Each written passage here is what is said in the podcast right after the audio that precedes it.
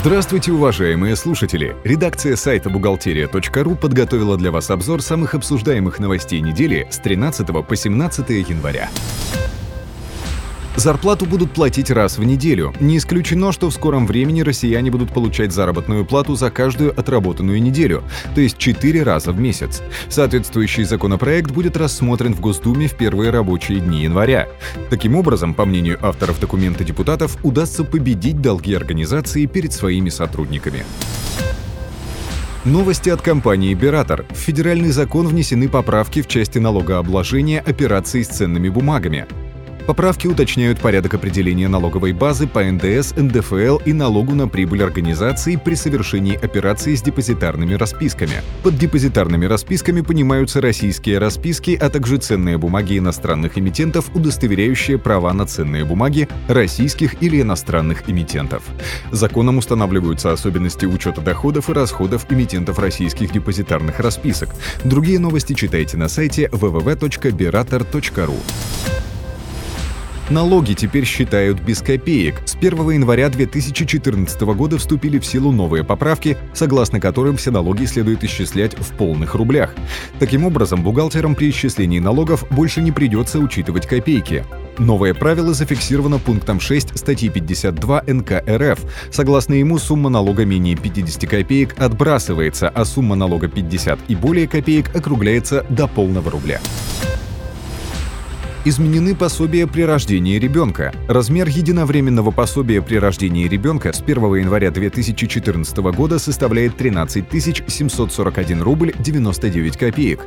Изменения коснулись и других пособий для родителей. За постановку на учет в ранние сроки беременности теперь положено 515 рублей 33 копейки, а минимальный размер ежемесячного пособия по уходу за ребенком до полутора лет зависит от очередности рожденного ребенка. Размер пособия за первого ребенка составляет 2576 рублей 63 копейки, за второго и последующих детей 5153 рубля 24 копейки. Россиян ждет депрессивный год. По словам директора аналитического департамента инвестиционной группы «Норд Капитал» Владимира Роженковского, наступивший 2014 год, по оценкам ряда экспертов, будет непростым. Российскую экономику ждут трудные времена. При этом депрессия может затянуться на несколько лет. Как все это скажется на жизни рядовых россиян – вопрос открытый. Самое тревожное заявление на этот счет сделал, пожалуй, Дмитрий Медведев. Он предупредил, что нас всех ждут не самые простые времена, и нам нужно воспользоваться нашим очень серьезным преимуществом – низкой безработицей. Чтобы адаптироваться к новым вызовам, людям придется менять место работы, профессию и даже место жительства. Вместе с тем, не все эксперты склонны сгущать краски. Это страшилки и байки, обнадеживает директор Института социальной политики и социально-экономических программ ВШЭ Сергей Смирнов. Хотя и хрупкое, но все же равновесие сохранится. ФНС России напоминает, что Минфином России утверждены коды бюджетной классификации доходов на 2014 год.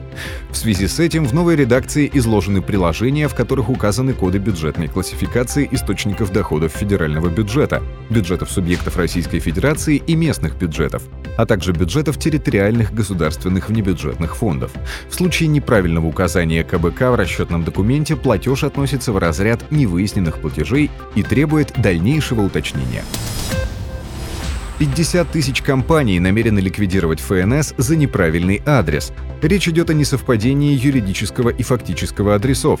Выяснять отношения с коммерсантами налоговики намерены в судебном порядке, ориентируясь на постановление Пленума ВАЗ номер 61, согласно которому с 30 июля 2013 года инспекторы обязаны посылать фирмам служебную корреспонденцию строго по указанному в ЕГР-ЮЛ адресу. Если письмо до адресата не дойдет, налоговый орган обратится в суд с требованием о ликвидации организации. Трудовые книжки могут отменить. Этого требуют деловые ассоциации. Они отмечают, что книжки нужны главным образом ПФР для проверки трудового стажа до 2002 года. Трудовые книжки — это советские рудименты, анахронизмы, передают известия слова главы налогового комитета опоры России Михаила Орлова. На этом мы заканчиваем обзор важных событий за неделю. Самые актуальные новости вы всегда сможете найти на сайте бухгалтерия.ру. Спонсор этого выпуска – Биратор. Лучшее решение для вашей бухгалтерии. Спасибо, что вы были с нами. Слушайте нас через неделю.